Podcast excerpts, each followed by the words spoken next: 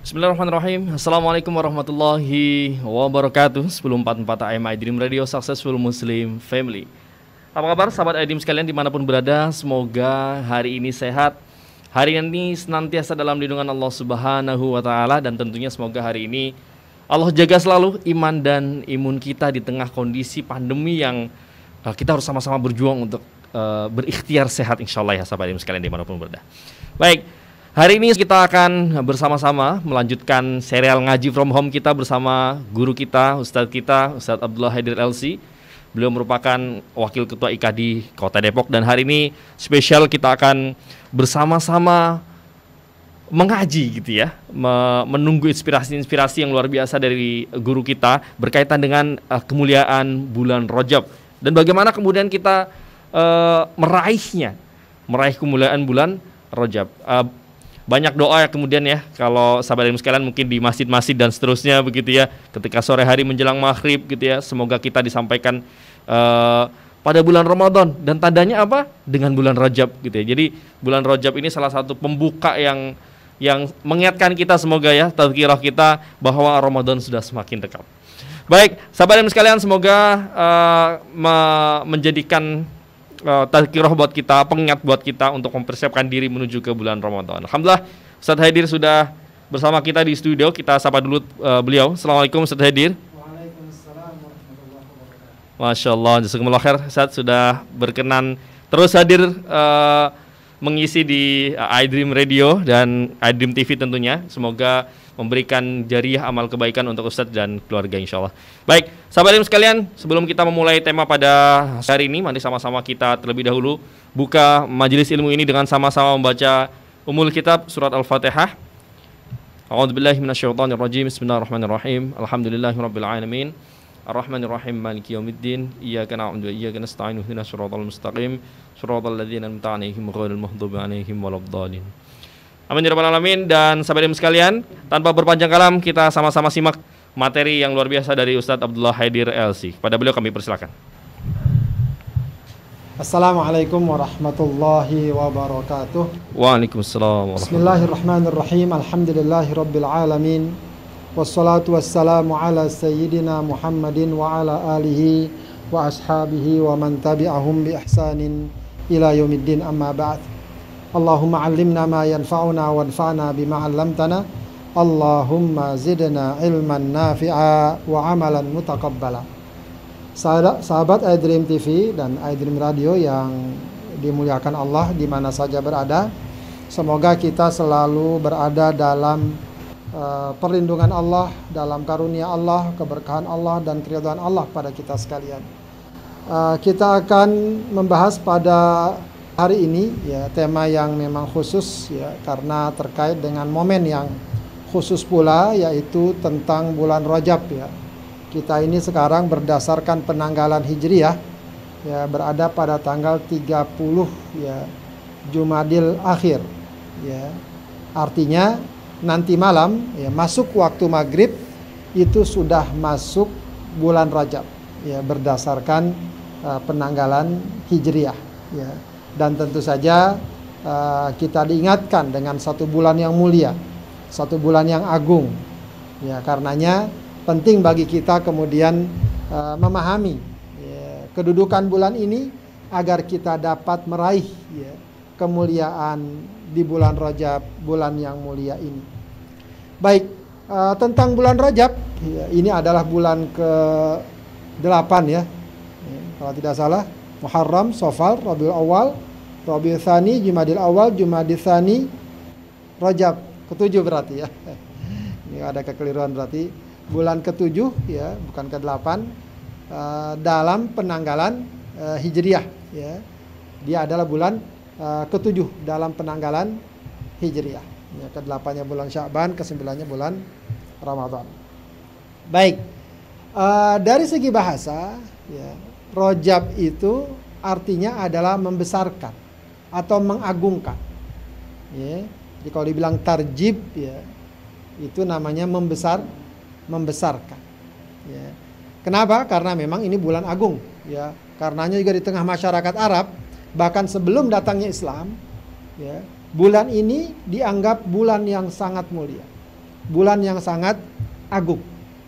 Ya. Dan kemudian dalam ajaran Islam, dalam syariat Islam, ya, ya, dalam syariat yang dibawa oleh Rasulullah SAW, ya, keyakinan dan pemahaman ya, masyarakat Arab itu diteruskan, ya, karena memang bulan ini memiliki kemulia kemuliaan. Ya. Uh, dikenal di tengah suku Arab itu ya, dibanding suku-suku lainnya ada sebuah suku yang uh, sangat mengistimewakan bulan Rajab. Ya. Maka kemudian dikatakan uh, sebagai Rajab Mudhar, sukunya namanya suku Mudhar. Maka disebut sebagai Rajab Mudhar. Karena suku ini pun uh, konsisten untuk uh, tidak memindah-mindahkan bulan Rajab ke bulan yang lain.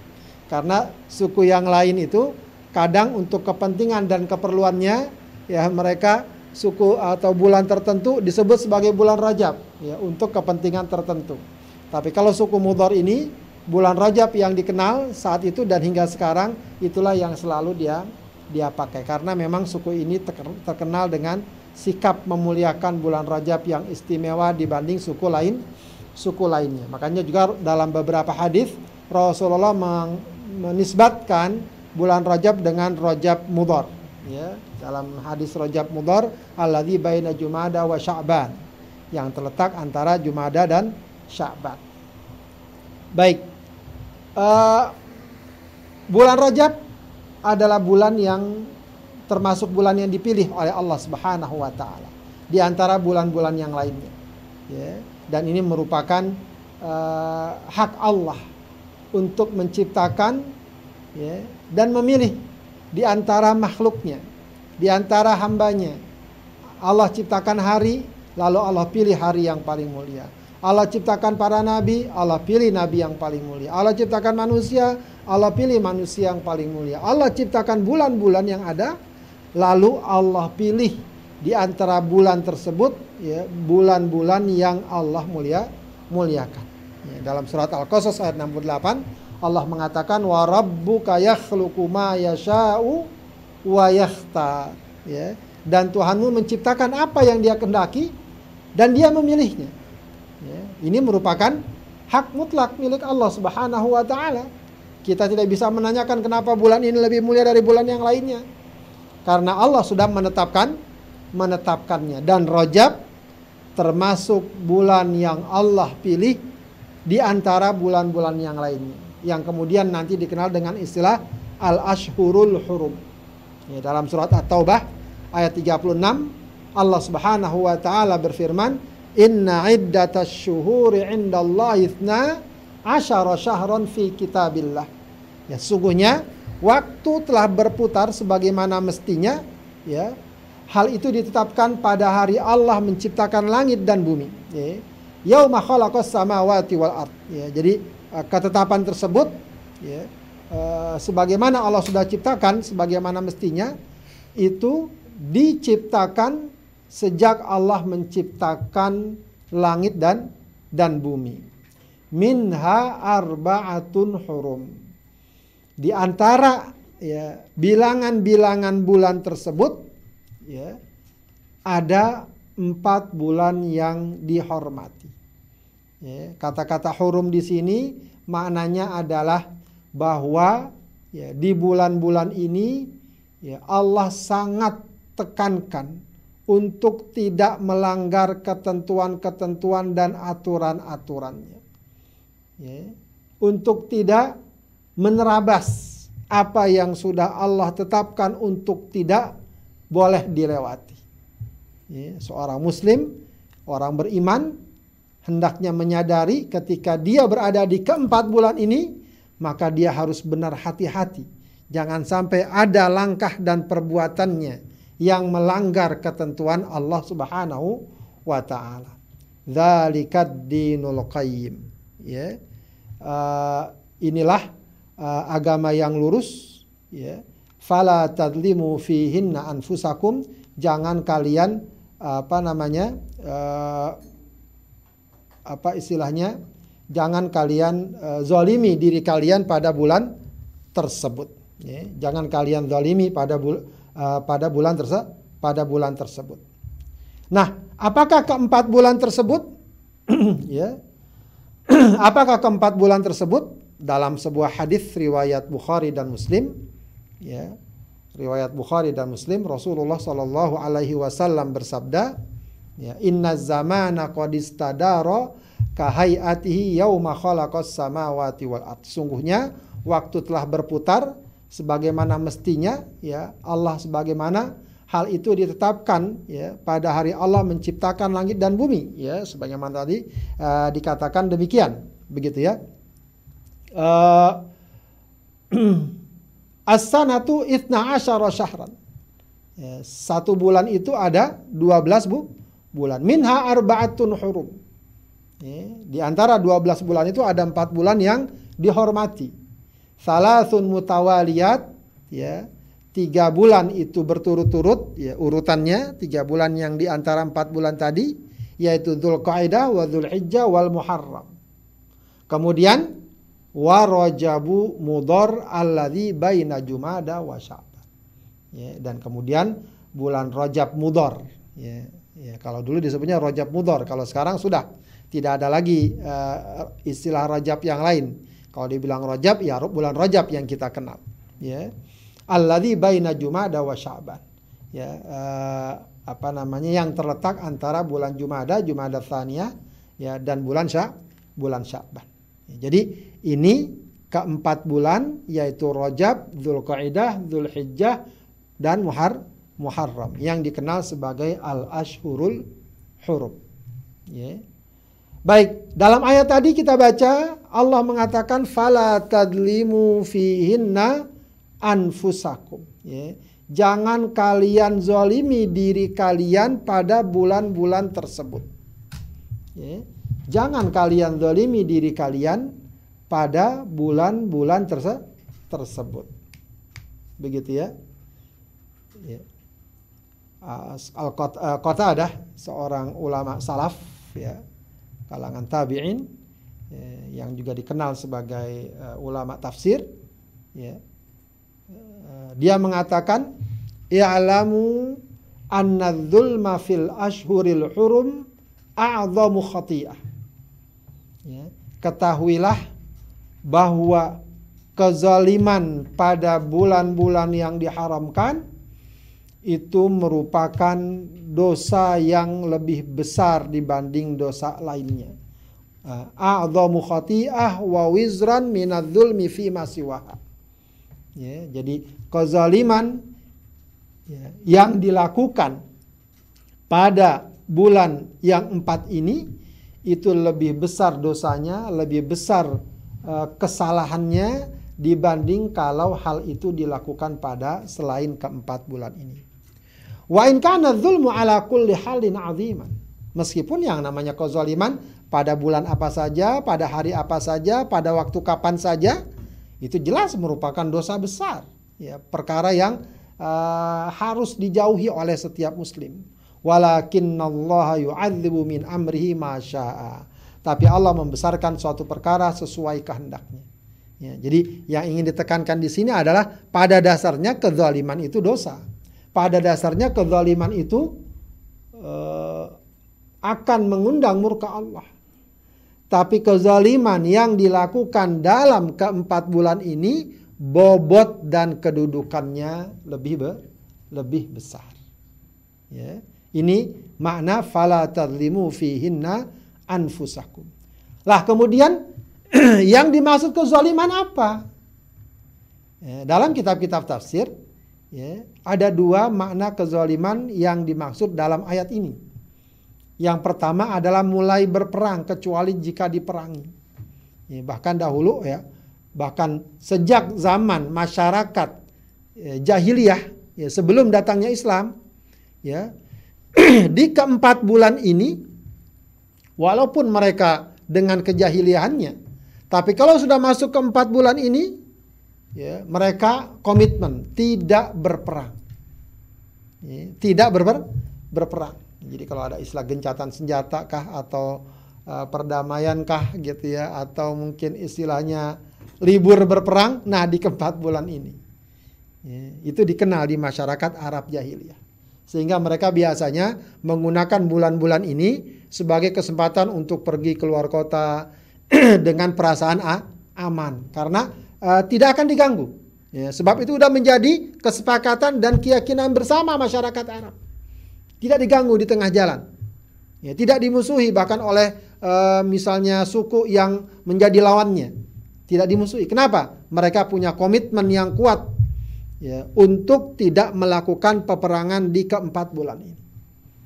Ya, di keempat bulan bulan ini. Ya, maka di antara makna ayat dan awalnya maknanya demikian fala fihinna anfusakum jangan kalian melakukan perang pada bulan tersebut bulan tersebut. Ya, maka uh, uh, sempat ada satu kisah ya atau bagian dari sirah Rasulullah Shallallahu Alaihi Wasallam di mana Rasulullah mengutus satu utusan uh, tim kecil yang dipimpin oleh Abdullah bin Jahash dan kemudian ternyata terlibat konflik ya dengan uh, kaum kafir Quraisy itu ketika Rasulullah pertama kali atau baru ya belum lama hijrah ke Madinah Rasulullah kirim pasukan tersebut sebelum terjadi perang Badar. Nah rupanya terjadi bentrok senjata dengan orang kafir Quraisy. Itu pasukan kecil yang sebenarnya bukan untuk berperang, hanya untuk mengintai dan semacamnya. Nah, ternyata ya terbunuhlah orang kafir Quraisy tadi. Dan itu terjadi di bulan Rajab. Maka orang-orang kafir Quraisy sangat marah. Lalu mereka membuat sebuah opini bahwa Rasulullah telah melanggar kesepakatan bersama, melanggar masyarakat, kesepakatan masyarakat ah, masyarakat Arab. Ya, makanya kemudian turun dalam para sahabat artinya bertanya-tanya bagaimana sebenarnya kedudukan uh, masalah ini. Ya, bagaimana kedudukan membunuh di bulan haram. Ya, hmm. Maka kemudian turun dalam surat Al-Baqarah yas'alunaka 'anis syahril harami qitalin fi kul qitalun fi kabir. Ya, mereka bertanya tentang kedudukan uh, bulan haram, tentang membunuh di bulan haram, Allah tegas juga mengatakan karena ini bagian dari ajaran Islam bahwa membunuh di bulan haram adalah dosa besar. Nah, kedudukannya jelas menunjukkan bahwa dalam Islam hal ini diberlakukan. Tapi juga Allah jelaskan orang-orang kafir Quraisy jangan hanya mereka mengecam Rasulullah atau sahabat yang membunuh orang kafir Quraisy di bulan haram. Ya, kenapa? Karena mereka juga sebenarnya melakukan yang lebih besar lagi apa perkara lebih besar yang mereka lakukan? Ya, kata Allah Subhanahu wa taala uh, kufur kepada ajaran Allah, kemudian uh, menghadang orang, mencegah orang untuk masuk Masjidil Haram, kemudian bahkan mengusir orang yang beriman dari kampungnya. Itu merupakan ya, perbuatan yang lebih besar lagi.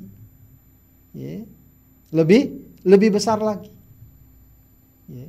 Maka kemudian dikatakan al wal fitnatu akbaru minal kata. Ya.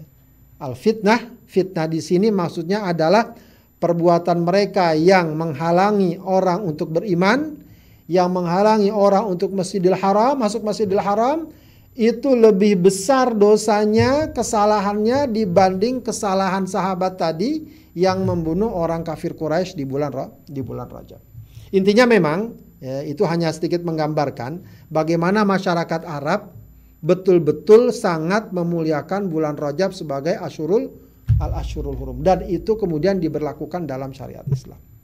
Itu mana pertama. Mana yang kedua, ya, fala tadlimu fihinna anfusakum kezaliman yang dimaksud dalam ayat tersebut adalah berbagai perilaku maksiat dan kemunkaran. Kenapa? Karena pada hakikatnya orang yang berbuat maksiat, orang yang berbuat kemunkaran, pada hakikatnya dia menzolimi dirinya sendiri. Dia tidak menzolimi Allah. Ya. Sebab apa? Allah tidak rugi sedikit pun kalau hambanya masih maksiat. Bahkan dalam satu hadis yang sangat terkenal ya, ya uh, Rasulullah menggambarkan apa namanya seandainya umat manusia dari awal hingga akhir ya, mereka semuanya berada dalam ketakwaan yang paling tinggi ya, maka eh, ini hadis qudsi ya uh, enggak maka Allah Subhanahu wa taala katakan uh, tidak akan sedikit pun menambah kerajaan Allah. Ya, Allah tidak sedikit pun uh, beruntung atau diuntungkan dengan uh, ibadah hambanya. Kebalikannya, jika semua umat manusia ya, berkumpul di satu tempat ya, atau uh, beriman atau apa namanya uh, kufur, maksiat semuanya, ya, berbuat kemunkaran semuanya, ya, itu pun sama sekali tidak merugikan Allah Subhanahu wa Ta'ala. Jadi Allah nggak nggak dirugikan dengan maksiat kita. Siapa yang dirugikan dengan maksiat kita? Ya kita. Kita orang beriman. Ya, manusialah yang akan menanggung resiko dari maksiat dan kemunkarannya. Maka dikatakan orang yang berbuat maksiat adalah orang yang menzolimi dirinya sendiri. Ya. Maka kalau Allah katakan dalam ayat ini, fala tadlimu fihinna anfusakum, artinya adalah jangan kalian berbuat maksiat di bulan-bulan haram ini. Maka kita kembali kepada pernyataan uh, Imam Qatadah tadi bahwa ya, pada dasarnya maksiat dan kemunkaran tidak boleh dilakukan di mana pun dan kapan pun, di bulan apa pun. Namun maksiat dan kemungkaran yang dilakukan di bulan ini bobotnya lebih ber, lebih berat dan karenanya tuntutan bagi kita untuk meninggalkannya pun lebih besar. Lebih lebih besar. Baik. Itu terkait dengan kedudukan bulan Ramadan sebagai al-ashhurul hurum. Ini saja sudah cukup sebenarnya bagi kita untuk menempatkan bulan ini sebagai bulan mulia dan kita kemudian berusaha berlomba untuk mengambil dan mendapatkan kemuliaan terse tersebut. Baik, di sisi lain, eh, sahabat Adrim yang dimuliakan Allah, ya, bulan Rajab ini juga dikenal di kalangan salafus soleh ya. ya. Secara umum dia merupakan gerbang dari Ramadan. Ya. Artinya apa? Artinya kedatangan bulan Ramadan dengan datangnya bulan Rajab itu hendaknya sudah harus seharusnya ya menghadirkan dalam diri kita semacam kesiapan khusus ya semacam uh, apa namanya penyambutan yang khusus dengan datangnya bulan dengan datangnya bulan Ramadan begitu ya dan kita tahu ya bulan Ramadan adalah bulan yang sangat mulia bulan yang sangat agung yang sangat besar. Ya, kesempatan dan momen yang sangat luar biasa.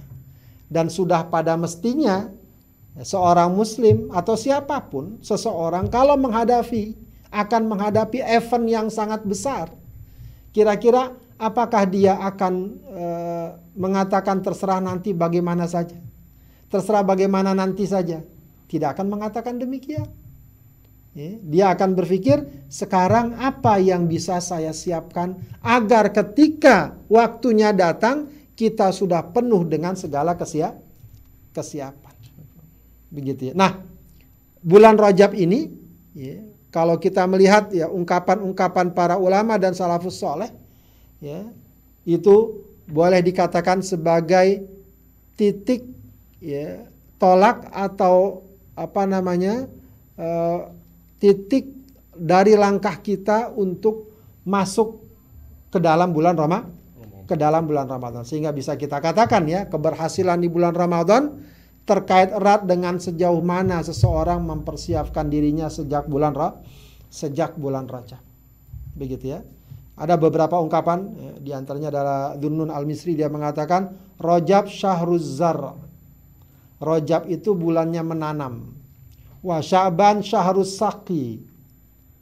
Sya'ban itu bulannya menyiram. Wa Ramadan syahrul hasad. Ramadan itu bulannya panen. Ini bukan berarti kemudian di bulan Ramadan kita tinggal metik aja duduk saja tidak begitu ya. Maksudnya apa? Di bulan Rajab ini kita sudah melatih diri kita untuk gemar beribadah, untuk taat beribadah, meninggalkan kemaksiatan dan kemunkaran. Ya. Maka ada seorang ulama yang mengatakan, udah kalau bisa di bulan Rajab kita sudah upayakan bagaimana sholat berjamaah kita mendapatkan takbirnya imam. Ya, kita kadang-kadang setelah berjamaah iya, tapi udah rokat ketiga baru masuk. Rokat terakhir baru masuk. Ini tidak, kita buat komitmen. Sejak rojab sudah kita ingin sholat kita sejak awal takbir bersama imam.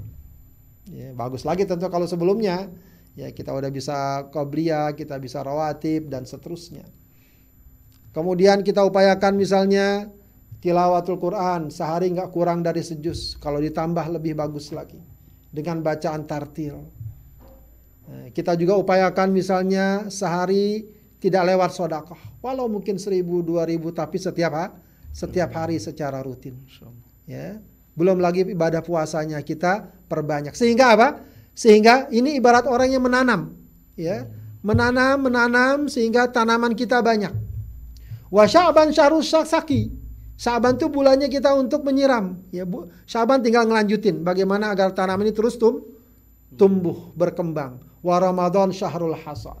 Ramadan bulannya panen. Ya, panen bukan kita tinggal duduk diam lalu pahala datang tidak. Ya, artinya apa maksudnya? Di bulan Ramadan kita sudah benar-benar siap dengan ibadah dan ketaatan. Kenapa? Karena sejak awal pemanasan sudah kita laku, kita lakukan. Sehingga ketika terawih dimulai kita sudah semangat, ya sudah siap ya jasmani, rohani kita, ya sehingga ketika walaupun imam bacanya agak panjang, ya terawih pun juga eh, entah 11 rakaat atau 23 rakaat, kita tetap siap gitu ya. Jangan sampai uh, masuk Ramadan ya mungkin betul gekap gempita segala macam tapi giliran ibadah loyo, lemes. Akhirnya apa? Salat tarawehnya mau mana yang paling cepat?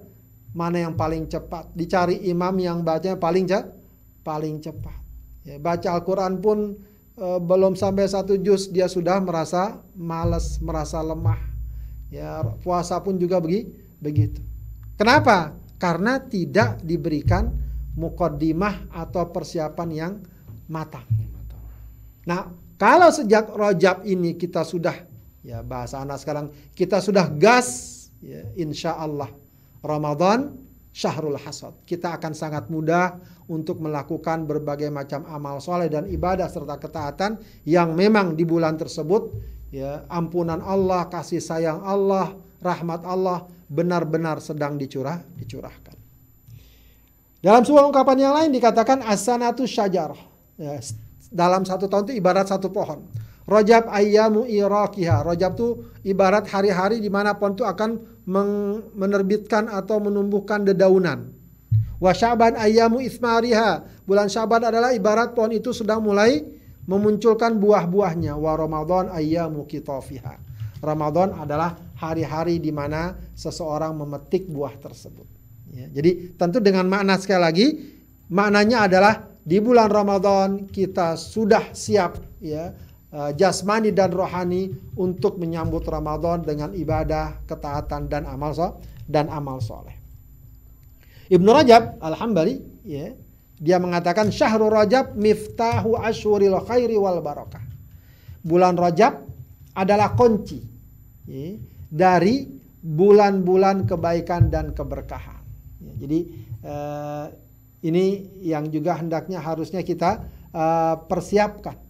Ya, bagaimana di bulan Rojab ini kita betul-betul sudah ya melakukan start yang tepat, ya start yang bagus, ya, agar kita bisa mendapatkan ibadah yang paling maksimal, yang paling baik, khususnya di bulan Ramadan di bulan Ramadan. Makanya sekali lagi dikatakan bahwa Rajab adalah syahrul zar, ada yang mengatakan syahrul uh, apa namanya? syahrul zira, ya, syahrul zar uh, bulannya untuk uh, menanam, ya, bulannya untuk mengawali ya, atau melakukan pemanasan atas uh, persiapan yang kita lakukan untuk menghadapi bulan bulan Ramadan.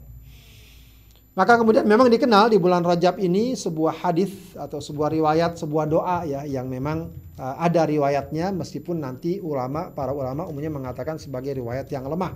Ya Allahumma barik lana fi Rajab wa Sya'bana wa ballighna Ramadan. Ya, ya Allah berkahi kami di bulan Rajab dan Sya'ban dan sampaikan kami ke bulan Ramadan. Ya, hadis ini memang direkam oleh Imam Ahmad, Tabrani dan lainnya dan para ulama memang menyatakan bahwa hadis ini dhaif karena ada seorang perawi Zaidah bin Abi Raqat ya dianggap sebagai munkarul hadis. Ya, hadis yang uh, uh, yang lemah begitu ya.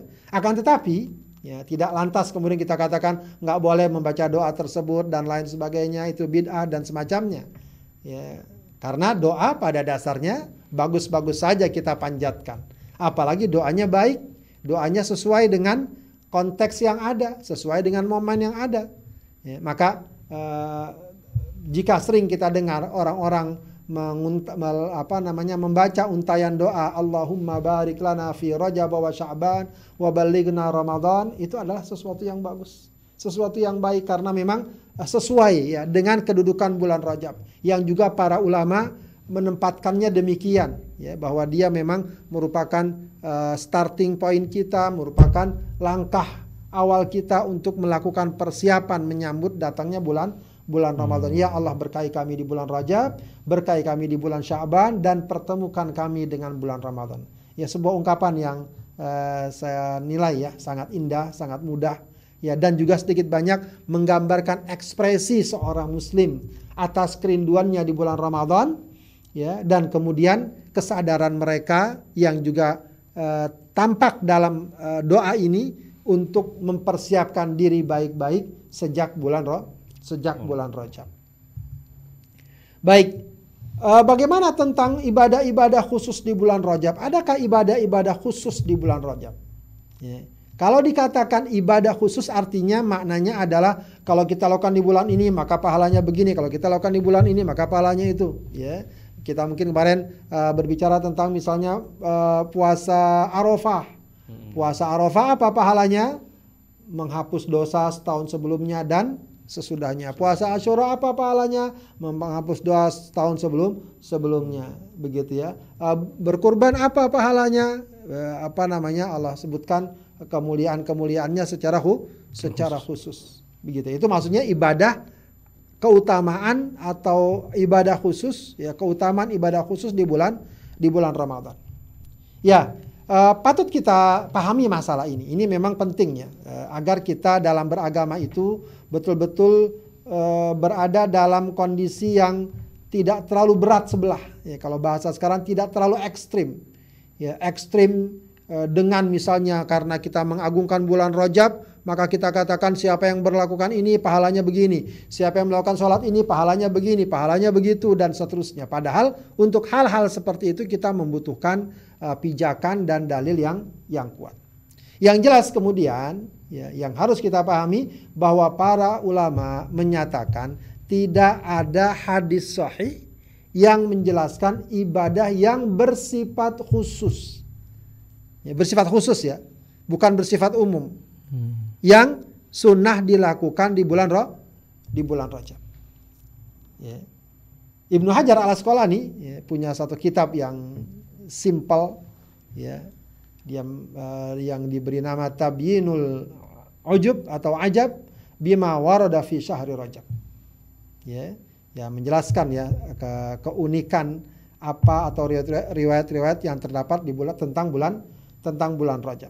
Dia mengatakan apa lam yarid fi fadli syahri Rajab wala fi siyamihi wala fi siyami syai'in minhu muayyan wala fi qiyami lailatin makhsusah fi hadithun sahihun yaslul hujjah yasluhu lil hujjah.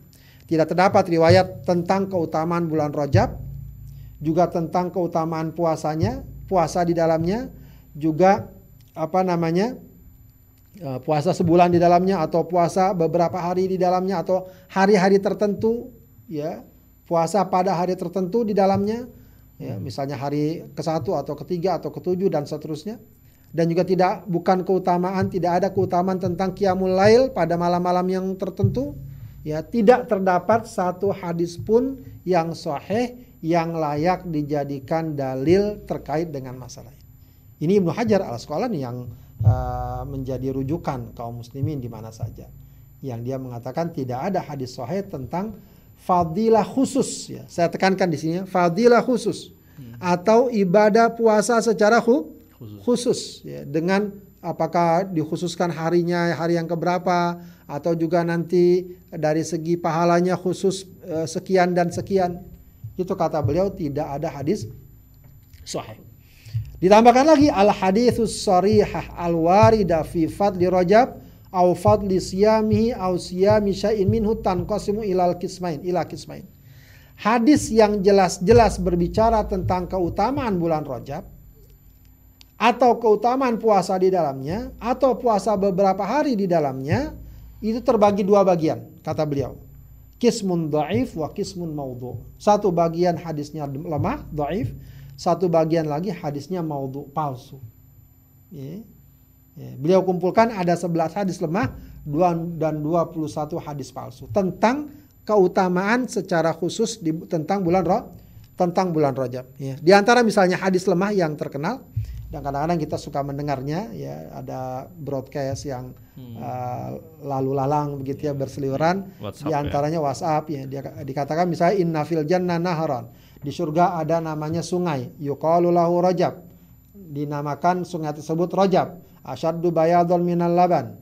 Ya apa namanya uh, sungainya lebih putih dari susu. Wa ahla minal asal lebih manis dari madu. Man soma min rajab yauman sakahullah min dalik min dalikan nahar ya siapa yang berpuasa di bulan rajab Allah akan beri minum dia dari sungai tersebut. Hadis riwayat Baihaqi.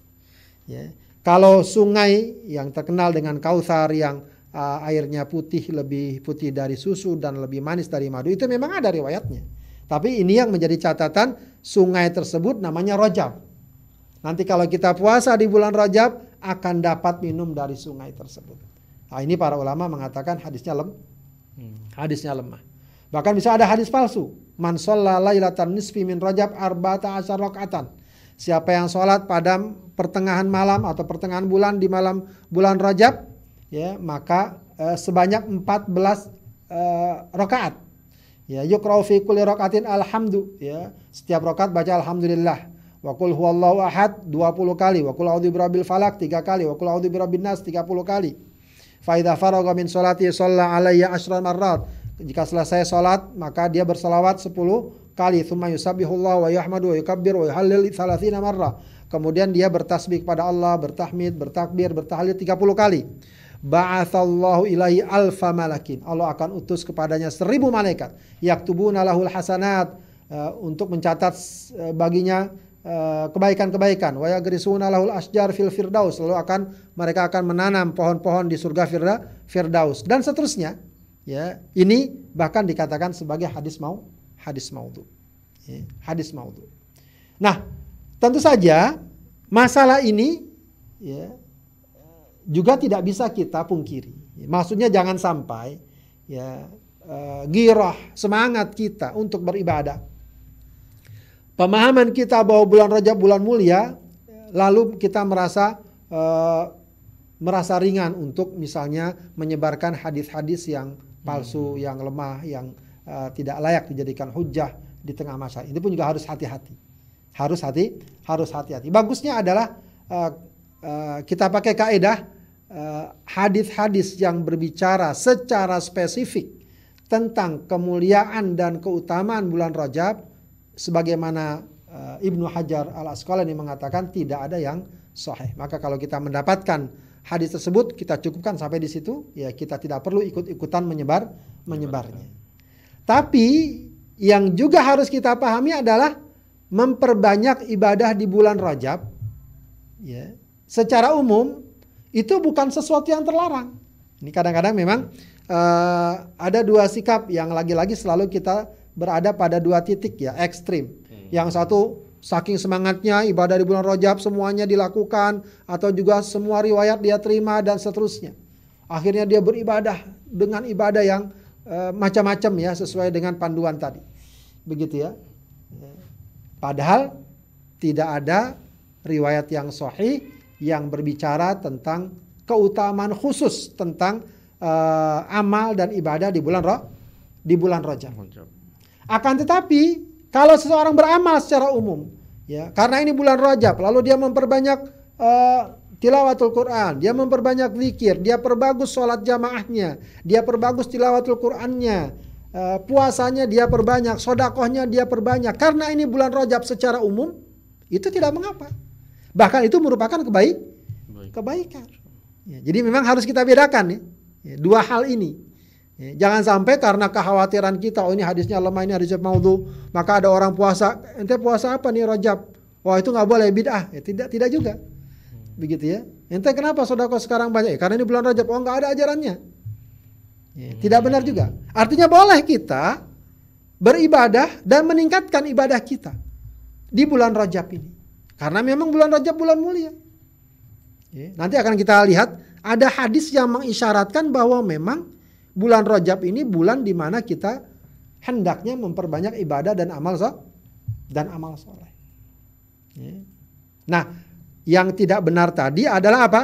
Kalau kita misalnya meyakini ada kekhususan-kekhususan tertentu dengan riwayat tertentu karena tidak ada satupun riwayat soheh tentang masalah ini yang berbicara tentang kekhususan bulan Rajab. Karenanya sekali lagi kita katakan memperbanyak ibadah dan amal soleh secara umum di bulan Rajab tetap dianjurkan dan merupakan kebaikan yang besar sesuai kebesaran bulan ini, khususnya ibadah puasa.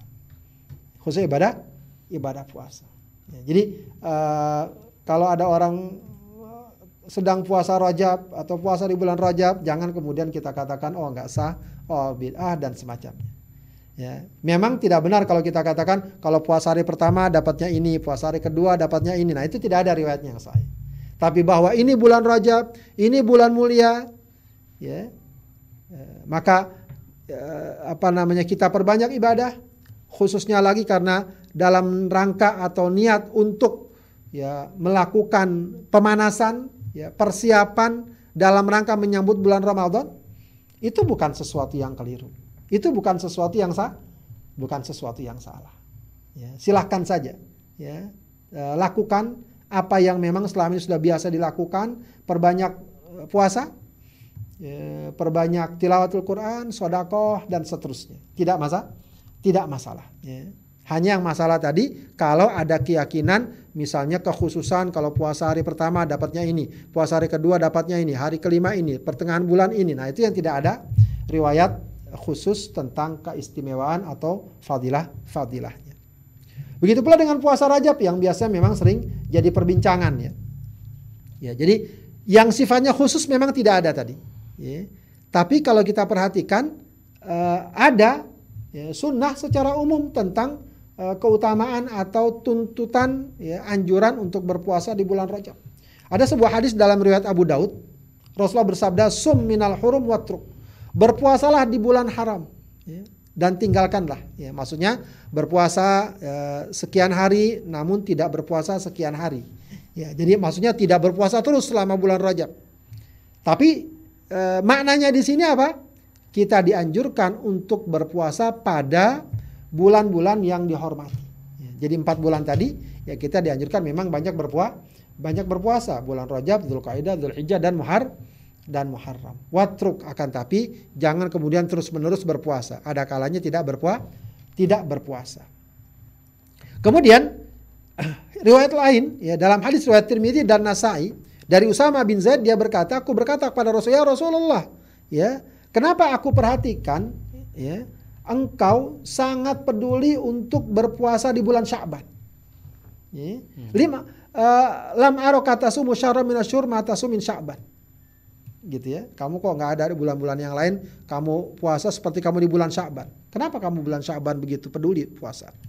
Qala kata Rasulullah apa? Dzalika syahrun yaghfulun nasu anhu. Ya, ini adalah bulan yang orang banyak lalaikan. Kenapa dianggap lalai? Baina Rajab wa Ramadan. Karena bulan Sya'ban ini terletak di antara Rajab dan Ramadan. Ramadan. Ya. Jadi orang mengira bulan saja bulan Syaban mah jarang diomongin begitu ya. Hmm. nggak ada kedudukannya. Kalau bulan Rajab udah ketahuan, bulan Ramadan apalagi. Ya. Nah, Rasulullah ingin agar umatnya tidak menyepelekan bulan Syaban. Ya, kalau umatnya menyepelekan kalau Rajab udah ketahuan memang umatnya bahkan kaum kafir Quraisy pun memuliakannya. Ya, maka ingin bulan Syabannya diang, dianggap atau diperhatikan. Nah hadis ini oleh para ulama juga dipahami dan menunjukkan bahwa bulan Rajab adalah bulan juga di mana kaum muslimin dituntut untuk banyak beribadah khususnya ibadah puasa. Paham ya?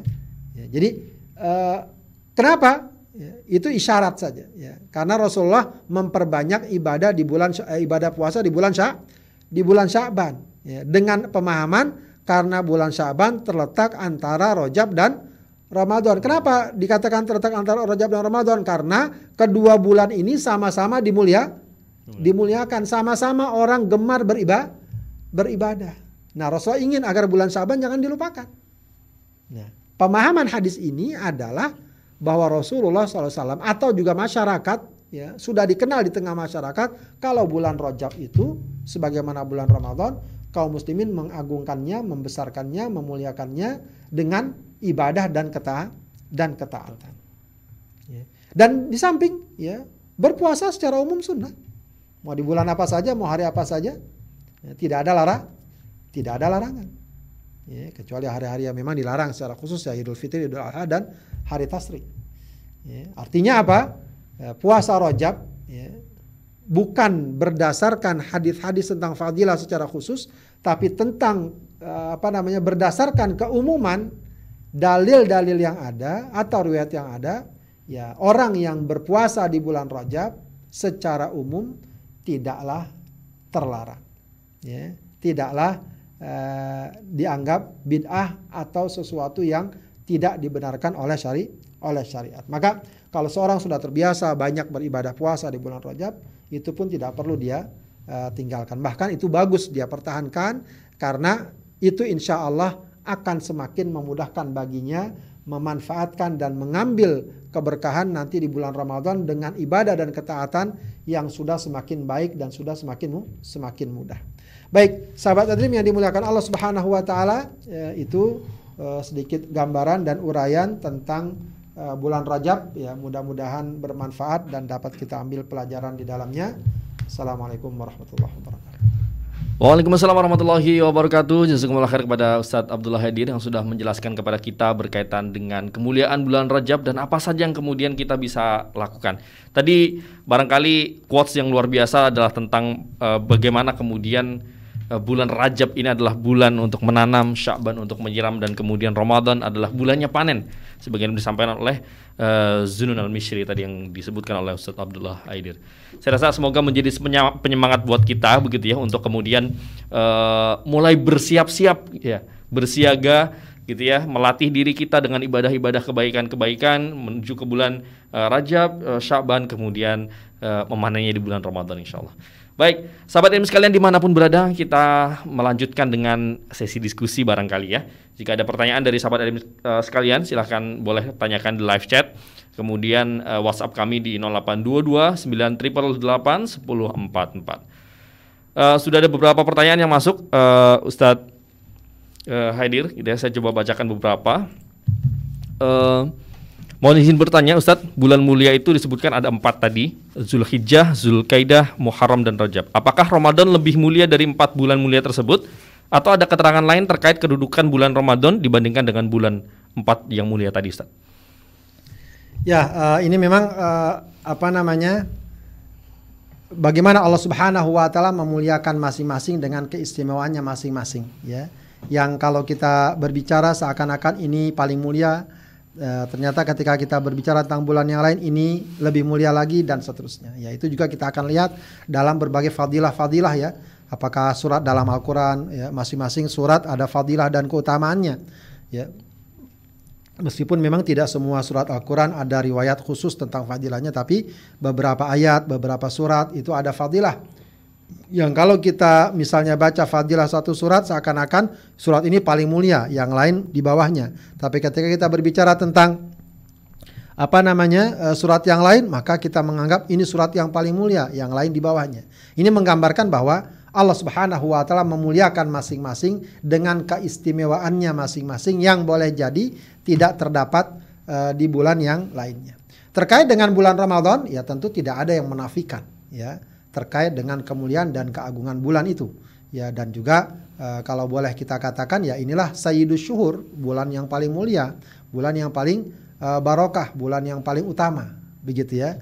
Uh, adapun Al-Asyurul Hurum ini ya juga disebut sebagai bulan yang mulia hmm. dengan keistimewaan khususnya, dengan keistimewaan masing-masing dengan keistimewaan masing-masingnya. Ya, jadi kalau memang dikatakan ya jelas uh, lebih mulia atau paling mulia adalah bulan uh, Ramadan ya karena memang dia dikenal sebagai Sayyidus Syuhur, ya, Syuhur. penghulu para uh, penghulu bulan-bulan yang ada. Tapi uh, disebutkan empat bulan ini sebagai Ashurul Hurum juga tentu menunjukkan bobot dan kedudukan yang sangat besar yang ya tentu saja uh, tidak boleh kita abaikan dan jangan kita sepelekan. Wallahu a'lam. Baik Ustaz Jazakumullah khair. Uh, kalau terkait dengan larangan dan anjuran terutama larangan ya. Tadi kalau di bulan 4 itu kan dilarang untuk berperang begitu. Ya. Apakah kemudian Ramadan juga memiliki uh, keutamaan untuk dilarang berperang dan seterusnya Ustaz? Uh, secara spesifik tidak ada larangan untuk berperang di bulan Ramadan ya.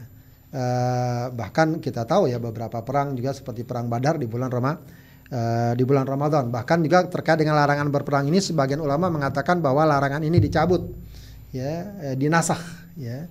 Artinya boleh berperang di bulan-bulan yang uh, diharamkan itu ya. Khususnya kalau diperang kalau diperangi kalau diserang oleh orang-orang uh, dari musuh-musuh Allah Subhanahu wa taala. Begitu. Jadi uh, inilah yang juga kita katakan berarti ini memang ada uh, penekanan khusus ya atau ada keistimewaan khusus bahwa di keempat bulan ini orang-orang kafir Quraisy ya sejak dahulu ya masyarakat jadi sejak dahulu dan kemudian hal itu dilanjutkan dalam Islam ya di, dijaga ya. Kalau boleh dibilang uh, tradisi yang baik itu karena tidak berperang tentu saja tradisi yang yang baik itu dihidupkan dalam Islam ya. Sehingga di keempat bulan ini tidak boleh ada peperangan atau tidak boleh memulai peperang uh, peperangan ya. Uh, kalau di bulan Ramadan tidak ada ketentuan itu ya, tidak ada ketentuan tersebut Baik, jazakumullah khair Ustaz uh, Haidir. Kita lanjutkan ke pertanyaan berikutnya dari Pak Irfan Jamal. Bagaimana kemudian kita menyikapi kedoliman yang terjadi di negeri kita nih Ustaz? Apakah dengan mengingkari kedoliman dengan hati dan berdoa saja cukup dilakukan sebagai seorang rakyat biasa? Terutama kita masuk bulan Rajab tadi ya, uh, ada kemungkaran dan seterusnya harus kemudian uh, kita bertindak juga. Bagaimana Ustaz menyikapi hal ini Ustaz? Ya, ini sesuatu yang menarik ya. Justru memang uh, harusnya ini menjadi penekanan buat kita bersama. Ya, bahwa uh, masuk bulan Rajab ini yang paling penting sebenarnya, yang paling penting sebenarnya dan sesuai dengan ayat uh, Al-Qur'an ya, adalah kita semua berusaha untuk punya komitmen kuat ya, meninggalkan kezaliman. Baik kezaliman terkait dengan hak Allah ya berupa kemusyrikan, kekufuran, kemaksiatan, kemunkaran. Begitu ya. Atau kezaliman yang uh, terkait dengan hak manusia ya kita menzalimi orang, memerangi orang, menumpahkan darah orang, memakan harta orang dan seterusnya. Ya, maka sesungguhnya uh, inilah yang paling kuat ya, yang paling jelas dari perintah Allah khususnya dengan masuknya bulan-bulan yang mulia ini keempat bulan ini di antara bulan Rajab. Ya, kalau ini saja kita kuatkan komitmen kita, ya, kita kuatkan pokoknya tidak ada yang boleh terjadi ya, orang yang terzolimi, dirugikan atau menderita atau kecewa karena saya. Ya, ini satu hal yang sangat bagus sekali dan kalau ini dilakukan secara masif di tengah masyarakat Muslim ya, dari berbagai levelnya, dari mulai masyarakat bawah, menengah ke atas sampai para pemimpin dan pejabatnya itu akan sangat luar biasa. Ya, akan sangat luar biasa efeknya, ya, pengaruhnya. Tidak boleh ada satupun orang yang dizolimi oleh saya baik langsung atau tidak langsung. Ya, baik lewat tangan saya atau mungkin lewat kebijakan-kebijakan saya. Itu sesuatu yang sangat luar biasa. Ya, sesuatu yang sangat luar luar biasa. Yang lainnya insya Allah akan menyusul. Ya, kalau ini sudah kita bisa lakukan, yang lainnya ibadah-ibadah yang lain, ketaatan yang lain itu akan semakin menyempurnakan. Ya, tapi jangan sampai ada orang merasa, oh saya sudah banyak sholat, sudah banyak puasa, lalu dia merasa ringan berbuat zalim ya, kepada orang lain. Ya, itu sesuatu yang sebenarnya tidak bermanfaat. Solatnya, puasanya, baca Qurannya tidak akan menghapus kezoliman yang dia lakukan pada orang lain. Itu harus dia ingatkan. Ya. Jadi sholat kita itu bukan wah saya tadi habis makan harta orang udah saya puasa sehari. Diampuni dosa kita tidak diampuni. Walau kita hmm. menangis di depan Ka'bah, kita makan harta orang, tidak akan diampuni kecuali kita bertaubat dan mengambil dan mengembalikan harta orang tersebut. Begitu. Jadi ini satu hal yang penting untuk kita tekankan. Nah, uh, karena itu penting kita angkat ya permasalahan ini juga sebagai sebuah tema kehidupan kita. Bahwa tidak boleh ada orang yang dizalimi. Melihat kezaliman yang ada, tentu saja kita mengikuti apa yang sudah Rasulullah gariskan, man ra'a minkum munkaron falyughayyir biyadi. Yeah. Yang mampu dengan tangannya, yang mampu dengan wewenangnya, yang mampu dengan kebijakannya, dia harus rubah itu dengan kemampuannya. Kemampuan. Ya, kita misalnya punya wewenang ya di rumah kita, ada kezaliman, kemunkaran, ya harus kita tolak. Ya, di kantor kita, kita punya wewenang, ya, kita punya wewenang untuk mencegah kezaliman, mencegah kemunkaran, kita harus ambil lakukan itu dengan tangan kita. Ya, apalagi misalnya orang punya kekuasaan, kekuatan, aparat, keamanan misalnya, ada kezaliman, harus di dia ambil tindak tindakan. Ada pencurian, ada perampokan, ada pemaksaan dan semacamnya. Begitu ya. Wa malam yastati' fabilisan. Yang nggak mampu dengan kekuatan, kekuasaan, wewenangnya dengan lisannya, dengan lisan kita kita sampaikan, kita ajak amar ma'ruf nahi munkar, sampaikan ya, buat opini-opini yang positif untuk mengajak kepada kebaikan dan mencegah dari kemunkaran. Walaupun kadang-kadang bisa jadi kita menganggap belum ada respon, belum ada jawaban, tidak mengapa, yang penting kewajiban kita sudah kita laksanakan. Ya, amar ma'ruf nahi nahi munkar. Meskipun kadang-kadang orang merasa tidak mampu dengan berbagai macam alasan dan latar belakang, Ya memang Rasulullah mengatakan famal lam yastati fa biqalbi. Ya. Siapa yang tidak mampu maka ya dengan hatinya dia ingkari, dia tidak ridho dengan hal itu. Wadzalika adzaful iman. Itu adalah memang iman yang paling rendah. Tapi masih mending ya ketimbang tidak mengingkari. Kalau sekarang bukan lagi level tidak mengingkari, orang sampai mengajak dan mensosialisasikan kemunkaran. Ya. Kalau membenci kemunkaran saja sudah dianggap selemah-lemahnya iman, kita nggak bisa mengetahui atau membayangkan bagaimana orang yang mengajak kepada kemaksiatan dan kemunka, kemunkaran. Oh, ya, ini memang harus menjadi catatan kita bersama. Ya, paling tidak di ruang lingkup yang kita mampu, maka kita tumbuhkan sebuah kesadaran buat kita, keluarga kita, mungkin murid-murid kita, mungkin eh, orang-orang uh, dekat kita. Ya, kita ingatkan terus Ya, prinsip kita tidak boleh ada orang lain yang menjadi korban kezaliman saya. Itu satu hal yang harus kita kuatkan dalam diri kita. Wallahu a'lam.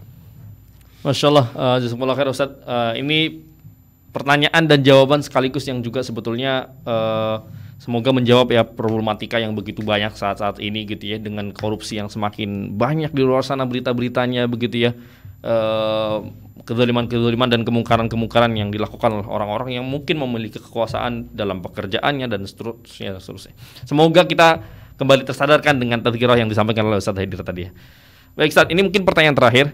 Uh, Assalamualaikum Ustaz, saya ingin bertanya puasa tiga hari di awal Rajab seakan-akan ibadah dua tahun, apakah tersebut uh, sahih? Mungkin tadi sudah dijawab sebenarnya Ustaz ya. ya. Uh, ini saya sambung ke berikutnya puasa yang dilakukan normalnya puasa Senin Kamis atau Ayamul Bid. Bolehkah puasa di luar yang normalnya dilakukan tadi saat di bulan Rajab misalnya ya. yaudahlah puasa puasa Selasa tapi bukan Daud gitu ya. Hmm. Puasa Selasa untuk niatan uh, bulan Rajab nih ya. gitu. Ya. Ini bagaimana sebenarnya Ustaz? Ya, jadi kesimpulannya adalah uh, memang tidak bisa kita uraikan satu demi satu hadis-hadis yang ada tentang fadilah dan keutamaan bulan Rajab. Ya, cuma kita ambil saja secara global dari ucapan dari Ibnu Hajar al Asqalani bahwa tidak ada satupun hadis yang sahih tentang fadilah dan keutamaan yang spesifik, yang khusus, ya tentang bulan Rajab dan fadilah amal di bulan Rajab. Ini secara spesifik ya.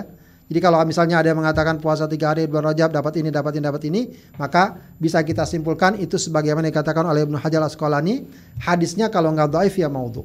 Hmm. Kalau nggak dhaif ya mau. ya maudhu. Begitu ya. Maka misalnya mengkhususkan puasa tiga hari di bulan Rajab dengan beberapa riwayat yang ada itu tidak bisa dijadikan sebagai landasan dan patokan. Akan tetapi sekali lagi secara umum kita boleh saja beribadah puasa atau memperbanyak ibadah puasa di bulan Roma di bulan Rajab itu. Ya, tanpa harus mengkhususkan hari apa hari apa hari keberapa hari keberapa Silakan kita berpuasa apakah sehari atau tadi tiga hari, mau lima hari, mau dua hari, silakan. Mau selang-seling silahkan. Ya, ya tentu saja kita utamakan misalnya puasa yang sudah jelas sunnahnya Senin Kamis misalnya ayamul bid. Kalau kita mau tambah, oh saya gue pengen puasa hari Selasa, nggak apa-apa silahkan saja. Asal jangan ada sebuah keyakinan karena yang puasa hari Selasa di bulan Rajab dapat ini dapat ini, fadilahnya ini dan itu, nah, itu tidak ada. Ya, kalau kita mau puasa saja nggak apa-apa. Ya, di luar itu nggak apa-apa. Jangankan di bulan Rajab, di luar bulan Rajab juga boleh. Begitu ya. Ada orang misalnya pengen, saya pengen aja, pengen aja puasa, puasa sunnah. Ya, hari Rabu, hari Selasa, hari Ahad, ya, tanpa bermaksud mengkhususkan hari itu, atau tanpa meyakini bahwa puasa di hari itu fadilahnya ini, ini, ini, ya, yang tentu tidak ada dalilnya dan sumbernya, begitu ya. Kalau nggak ada uh, apa namanya pengkhususan sedemikian rupa tidak mengapa, ya, baik di bulan Rajab atau di luar bulan Rajab. Ya, jadi tidak uh, tidak mengapa orang misalnya puasa Selasa, hari Rabu, hari Sabtu, hari ahad dan seterusnya. Ya, yang ada memang larangan mengkhususkan hari tertentu bahkan orang mengkhususkan puasa hari Jumat. Kenapa puasa hari Jumat? Ya karena ini hari Jumat saya harus puasa. Tidak. Hmm. Itu nggak benar. Hmm. Tapi kalau ya ya dia pengen puasa saja. Pas hari Jumat dia mau puasa nggak apa-apa tanpa ada semacam keyakinan tertentu. Tertentu di bulan Rajab juga begitu. Ya. Kita pengen puasa Rajab, pengen oh, udah saya uh, hari Senin udah puasa, Senin Kamis puasa kayaknya masih pengen lagi itu saking apa namanya semangat girohnya bagus berpuasa bagus tidak mengapa silahkan saja ya. Daud barangkali saja atau puasa Daud dia mau puasa Daud silah silahkan wallahu Nah Ustaz, uh, Masya Allah jazakumullah khair kepada Ustaz Abdullah Hadir yang sudah menyampaikan inspirasi pada sore hari ini berkaitan dengan kemuliaan bulan Rajab. Kita sudah sampai di akhir sesi. Barangkali Ustaz Hadir ada sedikit closing statement Ustaz. Fadal. Ya, uh, Tentu saja sahabat Adrim yang dimuliakan Allah Subhanahu wa taala uh, membincangkan masalah bulan Rajab ini eh, memang uh, sedapat mungkin ya walaupun tadi kita berbicara tentang oh ini ada hadis yang saya dan tidak sahih dan seterusnya jangan sampai kita kemudian nanti terjebak pada uh, diskusi atau hmm. mungkin debat yang berlebihan soal masalah ini kemudian kita meninggalkan uh, apa namanya kesempatan dan peluang-peluang amal yang sangat be yang sangat besar ya karenanya uh, hendaknya masuk bulan Rajab ini semakin kita dituntut untuk fokus ya, beribadah, mempersiapkan diri dengan sebuah kesadaran yang penuh ya bahwa Ramadan tinggal beberapa hari lagi, tinggal uh, dua bulan lagi, mungkin sekitar 60-an hari lagi. Ya, ini menuntut persiapan-persiapan yang uh, yang baik sekali bagi kita. Selagi kita bisa mempersiapkan dengan baik, maka insya Allah tadi dikatakan Ramadan tinggal memetik panennya. Memetik panennya maknanya adalah Ramadan akan dapat kita isi dengan mudah ya, dengan semangat uh, dalam ibadah dan beramal so dan beramal soleh. Itu saja barangkali yang dapat sampaikan. Mudah-mudahan bermanfaat. Assalamualaikum warahmatullahi wabarakatuh. Waalaikumsalam warahmatullahi wabarakatuh. Sekali lagi jazakumullah khair kepada Ustadz Abdullah Hadir LC yang sudah menyampaikan materi dan inspirasi pada sore hari ini berkaitan dengan bagaimana kemudian kita bisa meraih kemuliaan di bulan Rajab. Baik sahabat dan sekalian, tadi mungkin barangkali menjadi sebuah penyemangat bagi kita uh, tentang sebuah quotes bahwa tahun adalah uh, rangkaian atau bagian dari pohon gitu ya. Rajab adalah hari-hari untuk menumbuhkan daun, Syakban adalah hari-hari untuk kemudian menumbuhkan uh, buah-buahnya begitu ya. Dan Ramadan adalah hari-hari untuk memetiknya. Semoga kita bisa menjadikan momentum uh, kalau di tanggalan saya hari ini tanggal 29 saat ya. Hmm. Berarti sore ini sudah malam ini ya masuk uh, bulan Rajab. Semoga kita mempersiapkan uh, bulan Rajab ini dengan latihan-latihan apa uh, riayah riayah kita, latihan-latihan kita gitu ya, tadribat dan seterusnya sehingga kemudian kita bisa memasuki bulan Sya'ban dan bulan Ramadan dengan lebih siap, lebih baik dengan ibadah-ibadah yang sudah kita latih dari bulan Rajab. Baik, sahabat sekalian, uh, kita sudah sampai di akhir uh, diskusi pada ngaji from home spesial pada hari ini. Saya mengajak sahabat dan sekalian bagi yang belum like uh, dan share boleh silakan di like dan share. Yang belum subscribe silakan subscribe. Kita sama-sama cukupkan pertemuan pada sore hari ini dengan membaca hamdalah dan doa penutup majelis. Alhamdulillahirabbil alamin. Subhanakallahumma bihamdika asyhadu an la ilaha illa anta astaghfiruka wa. Sekali lagi jazakumullah khair kepada Ustaz Abdullah Hadir LC. Saya Farudin Alwi mohon pamit dari ruang dengan Anda. Terima kasih. Assalamualaikum warahmatullahi wabarakatuh.